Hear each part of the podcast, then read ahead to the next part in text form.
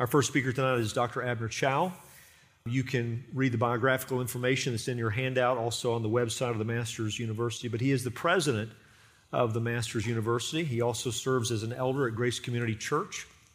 He is married and they have four children, he and his wife Joanna, and we're so grateful that uh, the Lord has brought him here to us this weekend. So, welcome, Dr. Chou, as he comes to speak to us.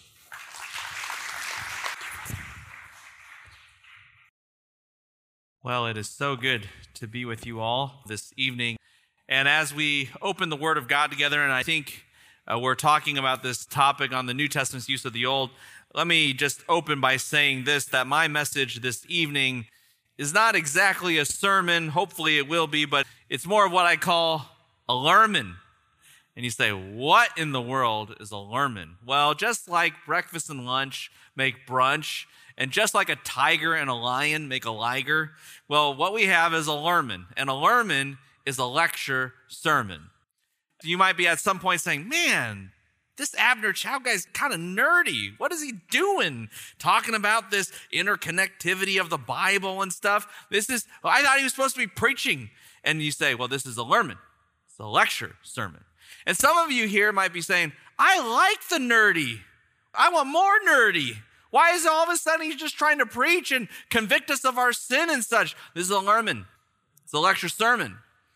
This is going to be a mix of different things, and essentially, a lerman allows me to do multiple things all at the same time and exempt me from all criticism.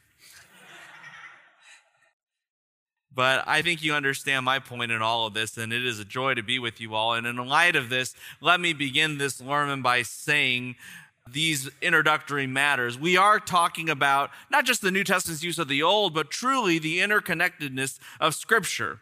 And you might be wondering, why?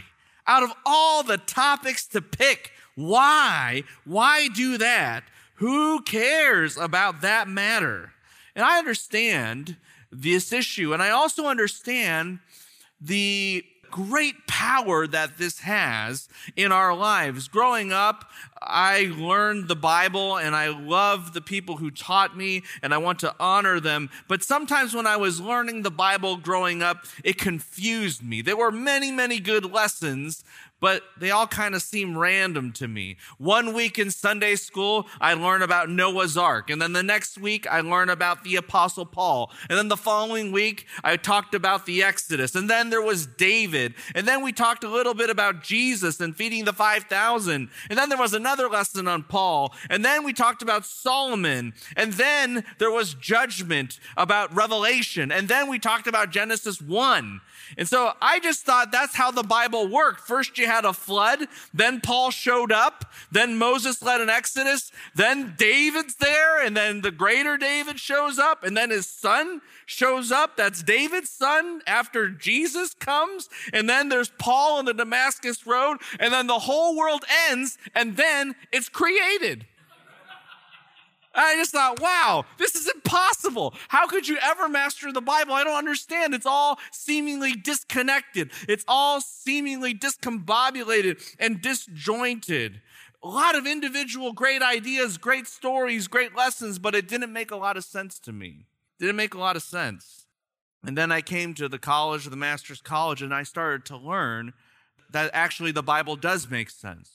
There is one story from Genesis to Revelation. Everything fits together like pieces of a puzzle, and it's all compounding. It is all culminating in the Lord Jesus Christ. And the depth of connectivity and the depth of consistency and the depth of all that is taking place really just grip me because the Bible made sense and it made more sense. It was sophisticated and rich and it could do a lot with a little. And because of this, during my senior year at the college, I was just studying these things. I just decided not to go home during spring break and just live in my dorm room on popcorn and ramen. And that's what I did. I just studied this topic because it was so glorious to understand that the Bible makes sense and that it is so deep and so rich. And we should actually expect that the Bible is so interconnected. We should actually expect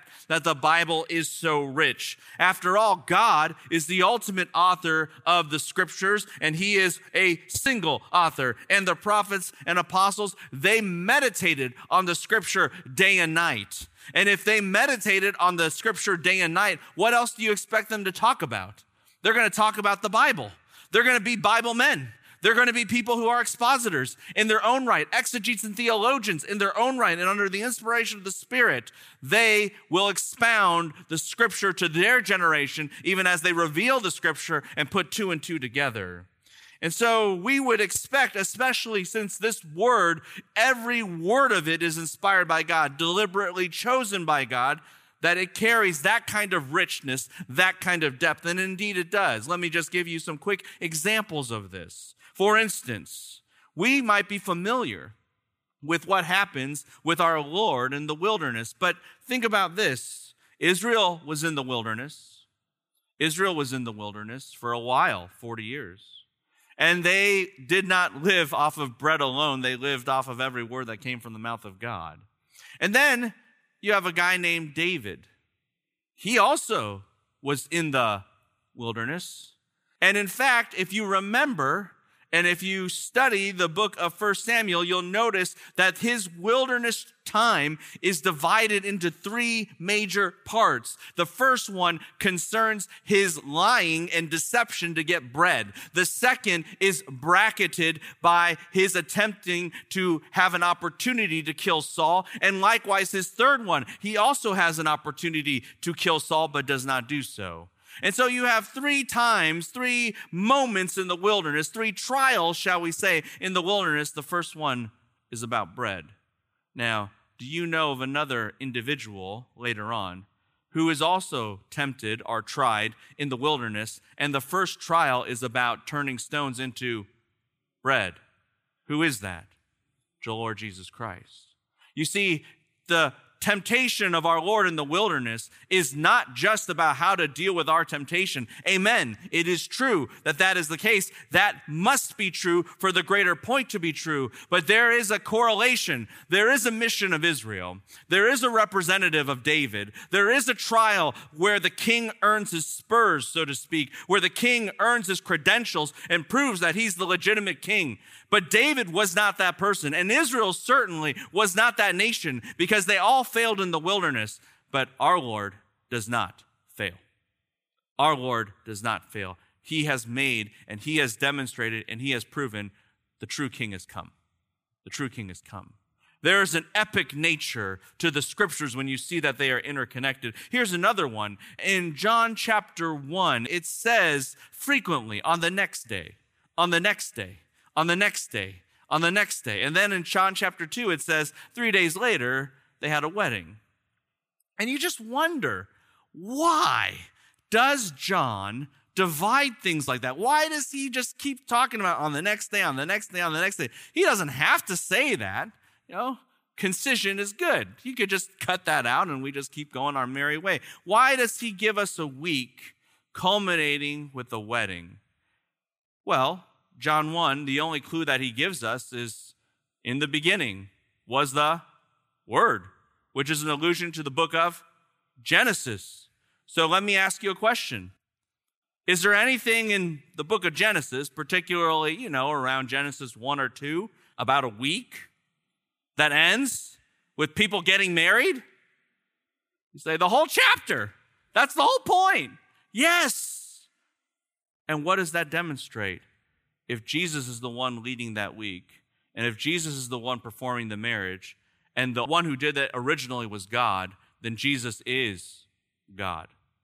Even a date can tell you, even dating chronology, structure can tell you that Jesus is God, according to the Bible. And if you want to get even deeper than that, there's a passage in Mark, Mark 6, where there's the feeding of the 5,000. We're so familiar with it. And it says in Mark 6 particularly that Jesus had them sit and recline on the green grass. Now, here's my question for you Why is the grass green? And you say, because it was. Yes, I agree. I totally agree. Eh, the, the hills were green. Amen and amen. But why does Mark have to mention that they're green? He doesn't really use colors in his book. So why does he talk about green grass? Think about a passage where it says, He makes me lie down on green pastures. What passage is that? Psalm 23, very good. And how does Psalm 23 begin? Yahweh is my shepherd, I shall not want.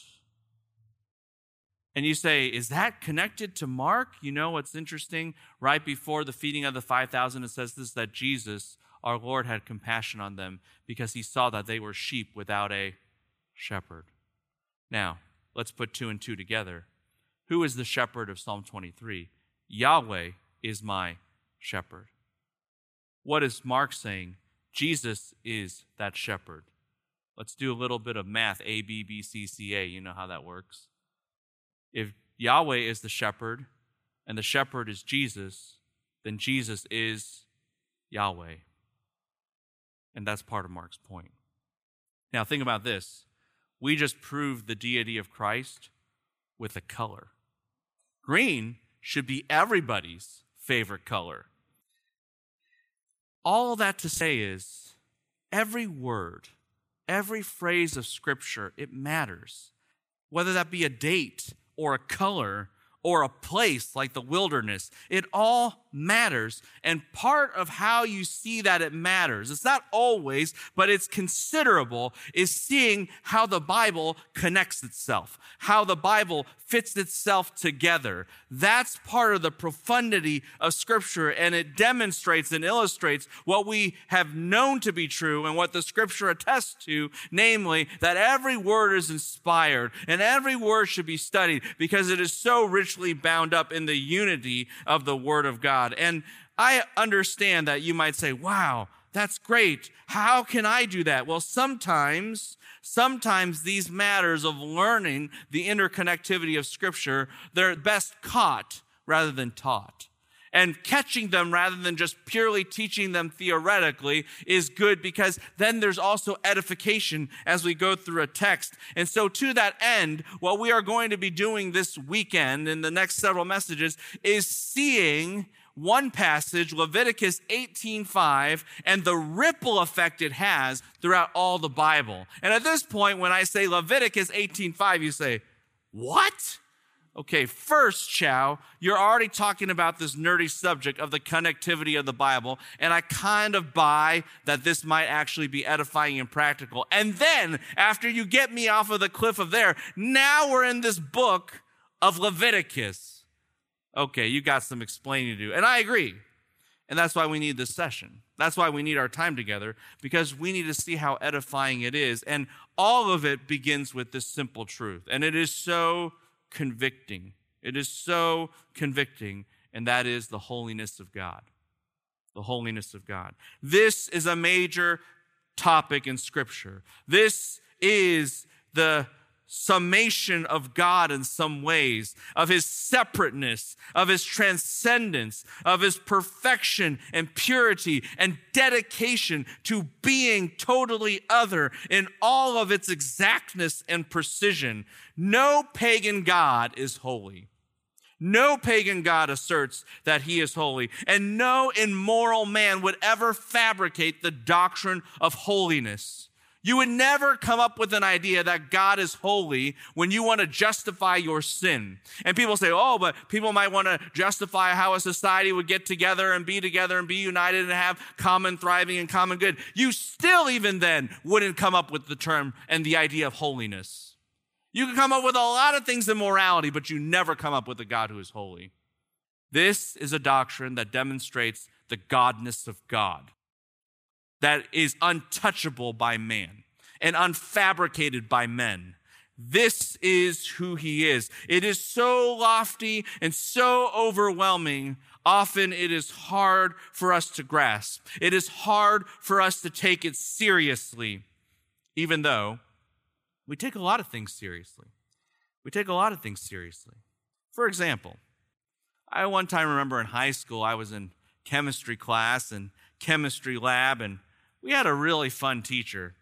And he came up to all of us in the class and he said, you're going to follow my instructions exactly every step of the way.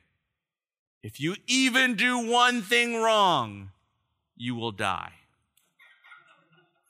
And we're all sitting there like, and he looked around and he said, Many of you will. And we were just so terrified. I mean, we read that manual. We read those instructions. We had second by second understanding. You hold the beaker this way. You put it under the fume hood that way. You press this button right now. You don't delay. And we were just in total panic because we understood you have to take things seriously. There's a precise standard. There's a specific and particular way this must be done. And if you violate it, you die. We understand that things should be taken seriously, but yet we struggle to take God seriously. And this text that we are in, in this Leviticus 18:5, it's a moment for us to be confronted with what it means that God is holy and how serious that is. And so, yes, we're going to talk about the interconnectivity of Scripture. And yes, we're going to talk about the richness of Scripture.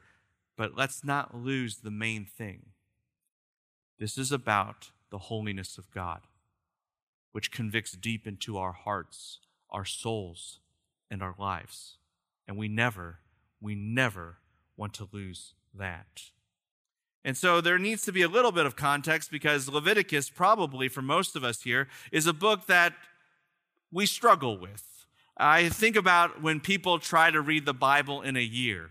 They have the best of intentions. January 1, Genesis 1. It's a great start. And they move, and Genesis is good. And then they get into Exodus. Oh, yeah, 10 plagues, good. And then about February, March, you hit Leviticus. And then people are like, I can't wait till next year when I can restart reading the Bible again and I'll actually fulfill my, my uh, obligation, my commitment there, my resolution. I get it. I get it. Leviticus can be tough to people. And so, amongst our many goals here of thinking about God's holiness, of thinking about the interconnectivity of Scripture, I want to help you to love this book of Leviticus. I want you to not be intimidated by it, but to learn how it works. And not just to learn how it works, but to actually look forward to having your devotions in this book and it would change your life because this book is powerful in that it describes the holiness of God.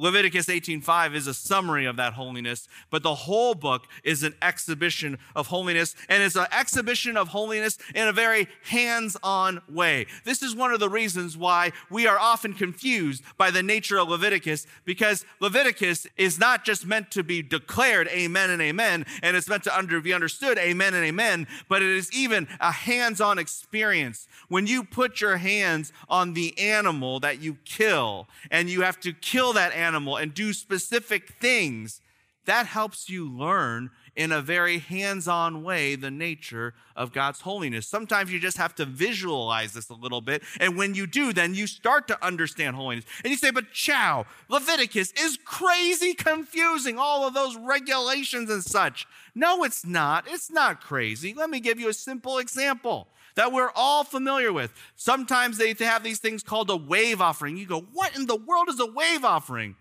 It's an offering that you wave. Is that really that crazy? And you say, but Chou, I don't get it. You have to eat, you know, the food that's been sacrificed, and I can't ever keep track of what is being killed and, and butchered up and given to people. Okay, the wave offering is often a leg or a thigh. You say, that's so confusing. No, it's not. What do you order at Kentucky Fried Chicken? A leg or a thigh. That's what people eat. That's why it's there. This isn't as crazy as you think about it. You just have to think about it. If you're going to eat some food, what kind of food do you people normally eat? And that's part of the offering. It makes sense. You just have to think visually. You just have to think demonstrably. You just have to think practically. And Leviticus is one of those books that just lays out all the details as a, both a reminder of a hands on demonstration as well as God really does care about every detail. And so, in light of that, let me just give you kind of an overview up to the point of Leviticus 18. Leviticus 1 through 10, it teaches a very simple lesson. It's a very powerful lesson, though, and it's this the way you become holy must be holy. The way you become holy must be holy. Every offering offered to God, not just for sacrifice, or sacrifice for sin, that is, but even for worship that must be done a specific way. God does not tolerate you nor the priests to do worship in any which way people please. You say, but wait, I have a good goal, and that's to honor God. That's to be forgiven of sin. That's to honor and worship Him. Uh, shouldn't He just accept whatever I do? Intent doesn't work here. You have to do it God's way. The means and the end, they matter. And God reminds us of this because the way you become holy must be holy to the point where it all culminates in Leviticus 10. And you're probably very familiar with this passage with Nadab and Abihu. And they try to offer strange fire, just a different combination of incense. That's all that it is. It's just a different ratio of the mixture. And they become the sacrifice. They become the sacrifice. They thought they could offer incense. They thought they could offer fire to God, and the fire consumed them. Because if you don't offer the right sacrifice, you're the sacrifice.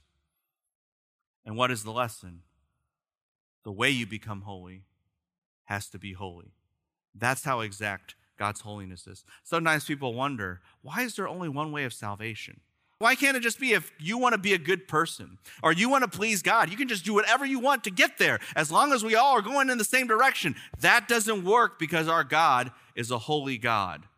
And the way you become holy must be holy. Everything has to be holy. And then in Leviticus 11 through 15, you have these laws about clean and unclean, and people get very, very puzzled by this. And, and why is it even called clean and unclean? Well, think of it this way just use the terms clean and unclean. This is how I describe it to my college students. I say, let's pretend you had a significant other, you know, a boyfriend or a girlfriend, and they were unclean. Why? Because they didn't shower for a semester. You say, yep, definitely unclean. Would you just go and give them a big, big hug? No. Now, have they sinned? Now, this is where my college students may go wrong. They say, yes. And I said, no, no, no, no, no, no, no. I mean, maybe, you know, like not considerate of others in the dorms and violating our health and safety code. Yeah, like those are all true, but it's not an objective sin. There's no text in the Bible that says, thou shalt shower every morning. It doesn't say that. So they've lived in the gray area, but they have actually distanced themselves from each other. And that's what is clean and unclean. Clean and unclean refers to those areas of life which technically are in the gray. They're not exactly objectively, morally wrong, but they still matter to God. And God's point in this is my holiness still reigns over things that are gray, not just things black and white, things that are gray. And it's in the public life in the most joyous times of life, whether that be birth, or in the most grievous times of life, like death. It's in the most private moments of life. That's what Leviticus 11 15 says. And God says, it doesn't matter if you think it's optional. It doesn't matter if you think it can go either way. Maybe it can, but you still, you have to make a choice for holiness in those things too. You don't get a pass just because it's not inherently wrong. God's holiness is over the black and the white, even as is it over the gray. And you just start thinking, man, this holiness is on the area of worship. This holiness is in the area of sanctification. This area is over what is objectively sinful. This area is over what is objectively not even not sinful. And it's over so many things. How can anyone stand? Well, that's why there's Leviticus 16, the Day of Atonement. Leviticus 16. And it's a reset button it resets the entire system of the Levitical system. That's what the Day of Atonement does, so that people can start again. And on the one hand, you might say, well, good. I mean, you need that. Otherwise, you're in big trouble. Absolutely. But think about this with me, brothers and sisters. If you need to restart a system, that might not be good. That may be indicative that it's a problem. Yes? IT, when you call them, Say, my computer's having a problem. What do they tell you to do? Did you restart it? They don't say that to you unless there's a problem. The Levitical system already has a problem. And then you know it's a problem. People say, well, at least you got it reset and it works. But if you have to do it over and over and over again, then maybe you need a new computer. You go to IT and you say, Did you restart your computer? Yes. Okay, did it work? Yes. But why are you here then? Because it doesn't work anymore. Well, I mean, computers, you know, they just take a while to work. Uh, no, no, no, that was four minutes ago. I restarted it four minutes ago and now it doesn't work again. Okay, just restart it again and let's try it again. Four minutes later, it doesn't work. If you have to restart your computer every four minutes, it's time to get a new computer. And here, the built in reset system is every year. It comes with a problem. It comes with the need for reset every year. Every Israelite would be thinking, wait, you mean it comes kind of broken? Yeah, except it's actually perfect because it's telling you, just like one would need a new computer, you need a new system. You need a new system. This is not meant to be the final system. This is meant to push you to a another system, a 2.0 system, or shall we say, even the real system that it's all pointing to. And speaking of pointing, that's why in Leviticus 17, it talks about the sanctity of the blood. Because there are things that God wants us to remember that are holy unto Him, that, that are symbols of salvation, and we need to care about them. Holiness and how you become holy. Holiness in the gray area. Holiness pointing to the ultimate holiness of salvation and everything. And you say, okay, well, what's left to discuss in holiness? Your personal life. Your personal life. And that's Leviticus 18 and following. Leviticus 18 has many, many commands about personal morality, about how you treat other people, about sexual morality and Leviticus 20 is the companion chapter to this. And Leviticus 20 is really clear and really easy to remember. Anytime you do something wrong and anytime you violate something said in Leviticus 18, guess what happens to you in Leviticus 20? You die. You die. It just that's what Leviticus 7 20 says. If you do this, you're dead. If you do this, you die. If you do this, you're dead. You're dead. You're dead you die, you die, you shall die, you shall die. That's what it says over and over and over again. And any Israelite reading this, because now it gets really personal, because you're not just dealing with worship, which may happen on occasion, or gray areas in your private life. This is dealing with your entire personal living. I say, is that really fair? Is that really right? God says, yes, it is. And so, in the opening part of Leviticus 18, God reminds Israel this is my law.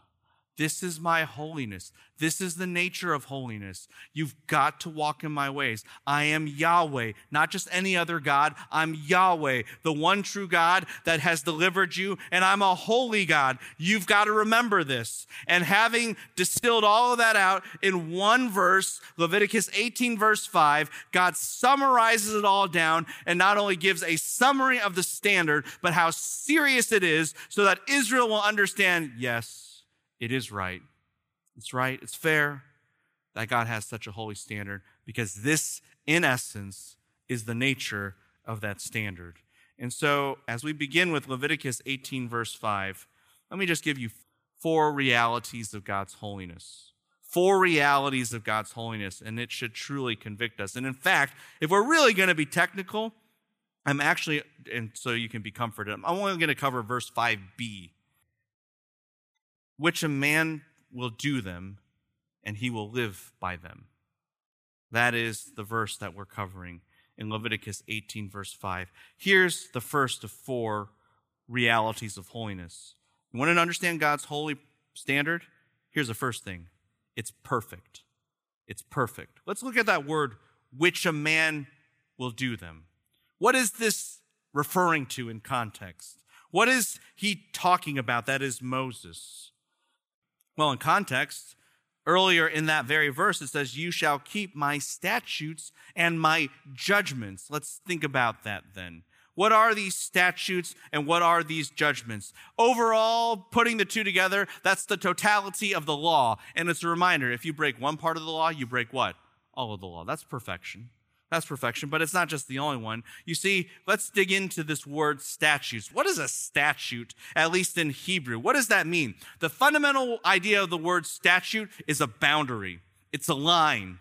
It's the line between good and evil, acceptable and not acceptable. It is, therefore, in judicial law, the principle by which any law is made the underlying truth, the underlying theology, the underlying reasoning and motivation that drives any kind of application.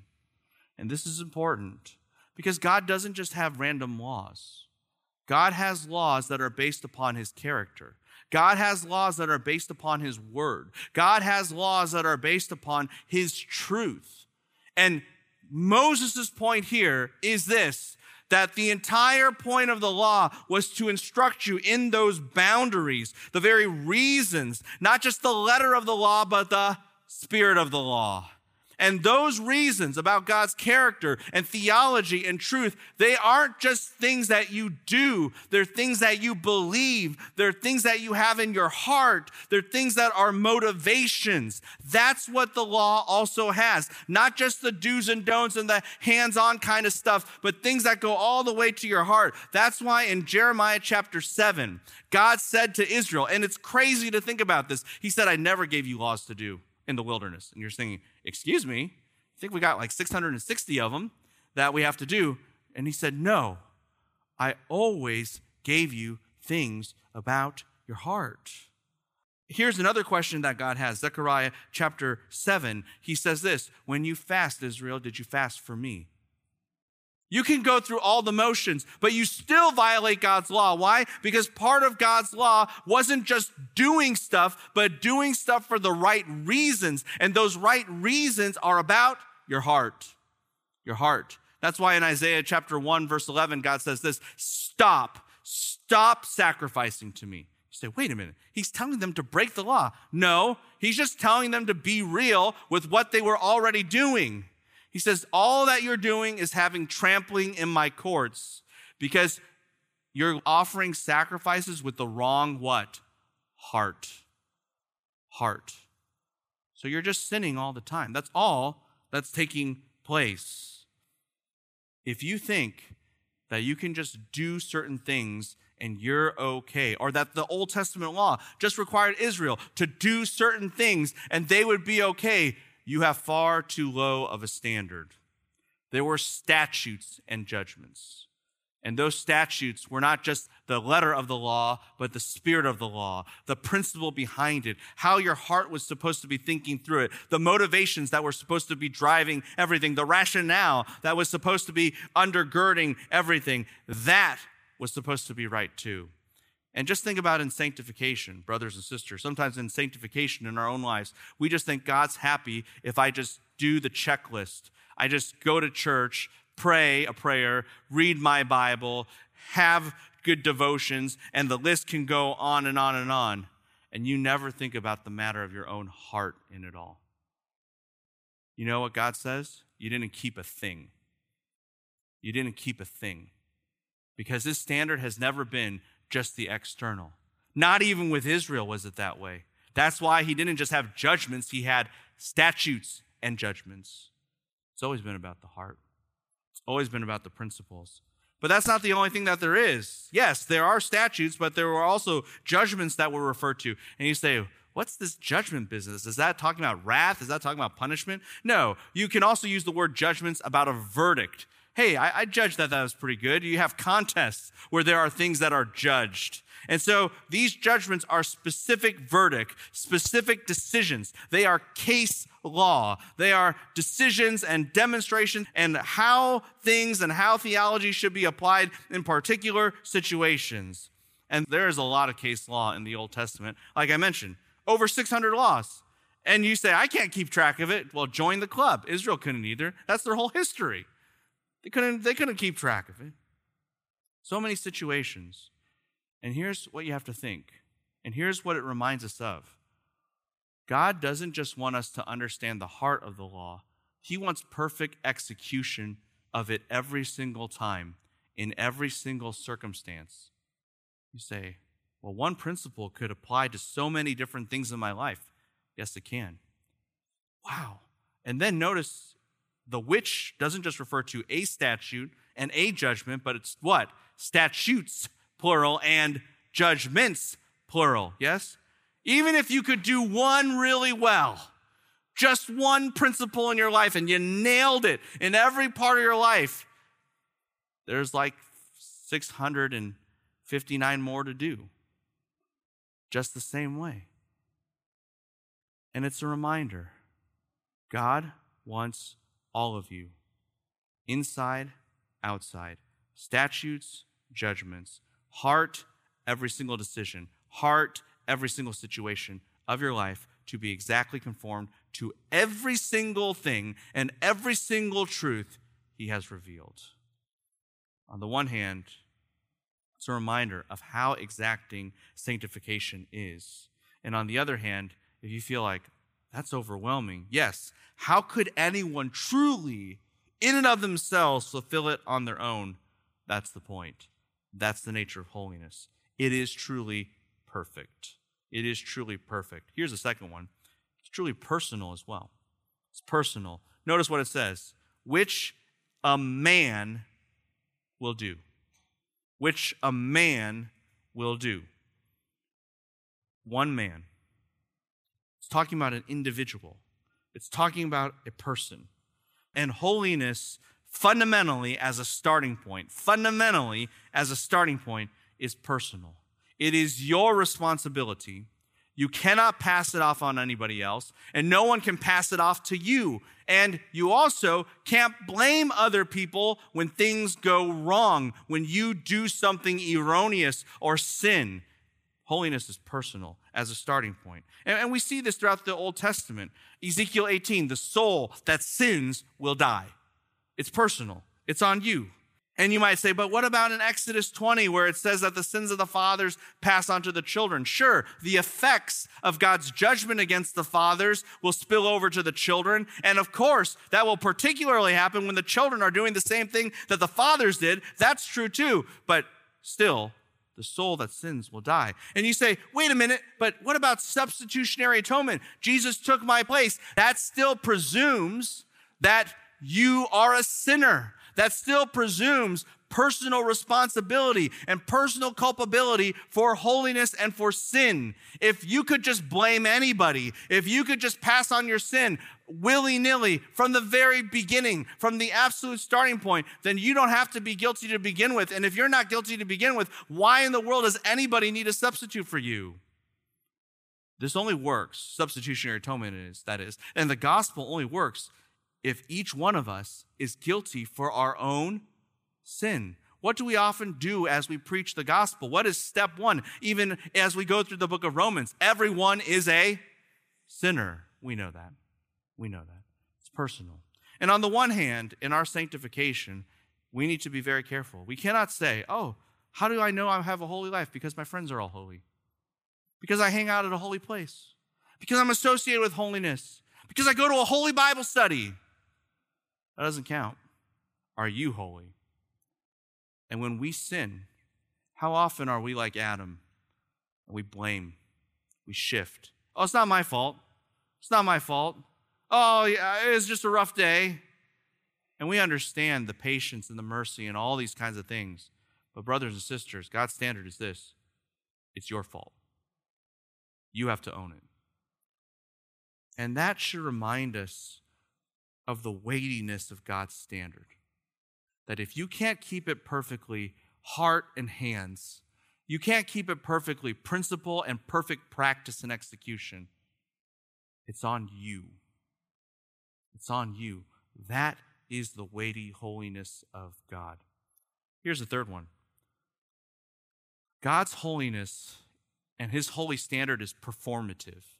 It is performative. Notice, which a man will do them. Notice that word do. In Hebrew, the word do means to do.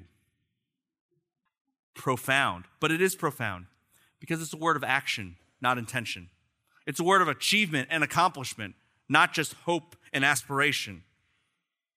What we are talking about doing here is, of course, everything that the law stipulates, whether that be the execution of action in every single individual situation, every single contingency, that's true. You might say, but you also mentioned that the statutes of the law were supposed to inform your heart so that you knew the principles and you have the right motivations. Yes, you have to do those things as well. So it's both internal and external. But do not get me wrong, brothers and sisters, you've got to do them. In our culture today, what we have is, you know, the culture of good intentions, the culture of participation trophies. You get a, somebody a bad gift, what do they say? Well, it was a good thought. That's the thought that counts. Really? I still got a bad gift. Be merciful, I agree, but we have a mentality. It's just the thought, it's just the intent. Somebody, a student or a worker does shoddy work, well, at least they tried. That's good. I'm glad that we got to give them an A for effort. Really? You give them an A for effort? And then in sports, Hey, you guys lost. You've never won. Have a trophy. Why? Because you showed up. You enabled the winners to win. Have a trophy. And we may laugh. We may laugh absurdity of a lot of these statements. And we, of course, again, uh, we want to be gracious and we want to be merciful and we want to be patient and we want to be kind. But all these things can dull our sense of the holiness of God sanctification. Think about this, brothers and sisters, and, and it's all of us together here. How often do we say, I'm just struggling against sin? Did you actually deal with it? No, but, but I'm but it's the thought that counts, right? How often in our lives, when we are combating sin, it's just a struggle and we never put it to death. And our excuse is, well, at least I had a good intention. At least I tried. At least I get a participation trophy, don't I? And if we know it's ridiculous in society, what do you think it is before a holy God? God does not just say, the man who intends to do them shall live by them. He tried to do them, shall live by them. He hoped to do them, shall live by them. This is do or don't. This is all or nothing. And is our God merciful and patient? Amen, He is. And now we know how much more so He is. Isn't that the case? But his standard is performative. And so now, this is the compounding standard. Every single person is absolutely responsible for a perfect execution of every principle, every practice, in every situation, all of the biblical truths, all of the biblical data, all of God's holiness, every single situation, every single second. And it doesn't count if you just try. You have to do it all the way, every single time, no exceptions. That is weighty. Yes, it is. And here's why it's particularly weighty. Point four. Because God's standard isn't just personal are performative, are perfect. It's punitive. It's punitive. Notice the final part of the verse. He will live by them. He will live by them. Now, if you were reading this quickly, you might say, hey, does this suggest that somebody could actually do the law and then have life and have reward and have blessing? Sure, you could read it that way. But if you start to think, wait, this is the perfect standard, this is a personal standard, this is a performative standard, then you realize he will live by them. It ain't happening. And actually, the inverse is even more dangerous because if you don't, and if you're not capable of doing that perfect personal and performative standard, you won't what? You won't live. In other words, let's put it positively or negatively, you will die. That's the level of punitiveness. That's the level of penalty. That's the level of consequence. This is do or die. Do or die. And it must be perfect every single time, or you will die. On the one hand, on the one hand, no one of us can think, no one of us can think in our sanctification, well, sin, is it really that bad? Guess it's not that big of a deal. Uh, it doesn't really matter. Brothers and sisters, Our war against sin is a war of life and death. It is. And by that token, even more so. And by that token, even more so, for anyone trying to justify themselves on their own, they're playing an absolutely dangerous game. Because if you are not perfect, you will surely what? Die. That is what God laid out here. You want to know why God in two chapters will say, if you don't do this, you'll die. If you don't do this, you'll die. If you don't do this, you'll die. Do you want to know why in Israel's history all of them what? Died. Because of this verse. Because of what it revealed. Because our God isn't a God who is just not serious about his standard. Sometimes people wonder, you know, hey, you have a high standard, but if you don't enforce it, is it really a high standard? It's like the professor. He's so nice. He has a rigorous standard, but he's so nice. You know, he pushes you hard. He has this great, great standard, but he, but he just gives everyone A's because it's the most convenient thing to do to just press one key on the keyboard as you're giving people a, a grade. It's so nice. Well, then, if you have a standard that's never enforced, it's no standard. Here's what God tells his people I enforce the standard, and I enforce it all the way, and I enforce it to the highest degree. You can never think that sin is no big deal. You can never think that sin is just light. And for anyone trying to justify themselves, not just to be sanctified, but to justify themselves, that's a fool's errand, especially this. Because notice the last phrase He will live by them. By them. You engage in self righteousness. You engage in legalism. You engage in moral, works based justification. That's the standard you will have, and you can't get out of it. That is it. You will live by them, or you will die by them. And it only as we know, goes one way. And this is the law, and this is God's holiness. It puts us right in our rightful place as sinners. And so here we have God's holiness. And when we think about it, and when we really wrestle with it, we begin to understand the terrifying nature of God's perfection. You can't avoid it because it's personal. You can't just think that you have good intentions because it's performative. You can't just think, I'm a pretty decent person because that's not good enough. It's perfect. This is true of our sanctification as we pursue Christ. How much more is it true of those sinners seeking to be justified? If you ever tried on your own to be right, it'll never work. And actually, for any Israelite who is actually relatively paying attention to any of this. The question for us would be their question too Who could do that? And you're absolutely right. And notice what the text says the man who does them will live by what? Them. What's the problem of this standard? The problem isn't God's holiness. The problem is that it's about what? Any man. That's the problem. The problem is this that we, as just man, as Adam and sons of Adam, in our fallenness and in our absolute depravity and in our innate sinfulness, we can never hit that standard. It's impossible. You cannot ever have the perfection on the personal level that's performative that would achieve this and avoid the punishment therein. Why? Because we are but men.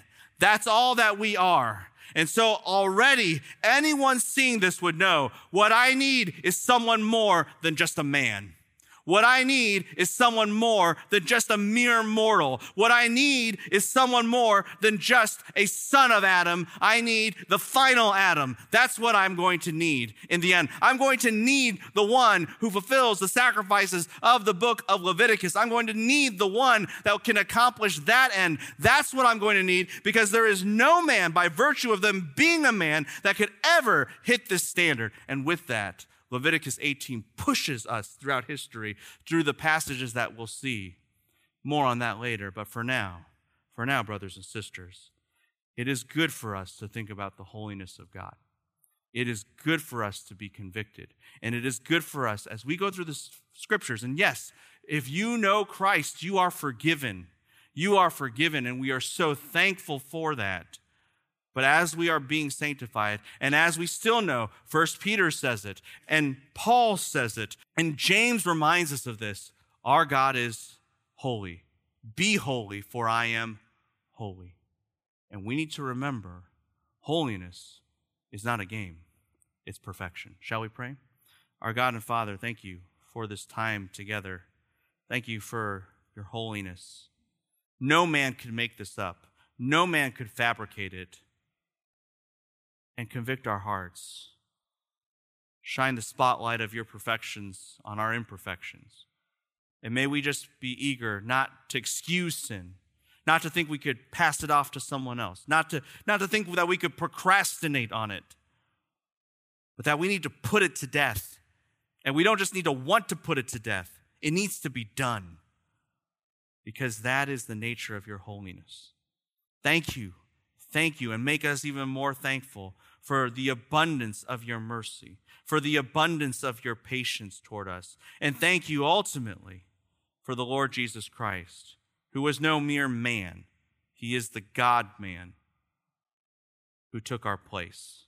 So that though we personally are culpable for all of our unholiness, worthy of death, because we could never live by them, he took our place and gave us his righteousness so that we could stand justified in him.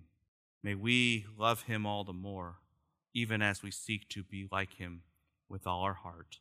In your name we pray. Amen.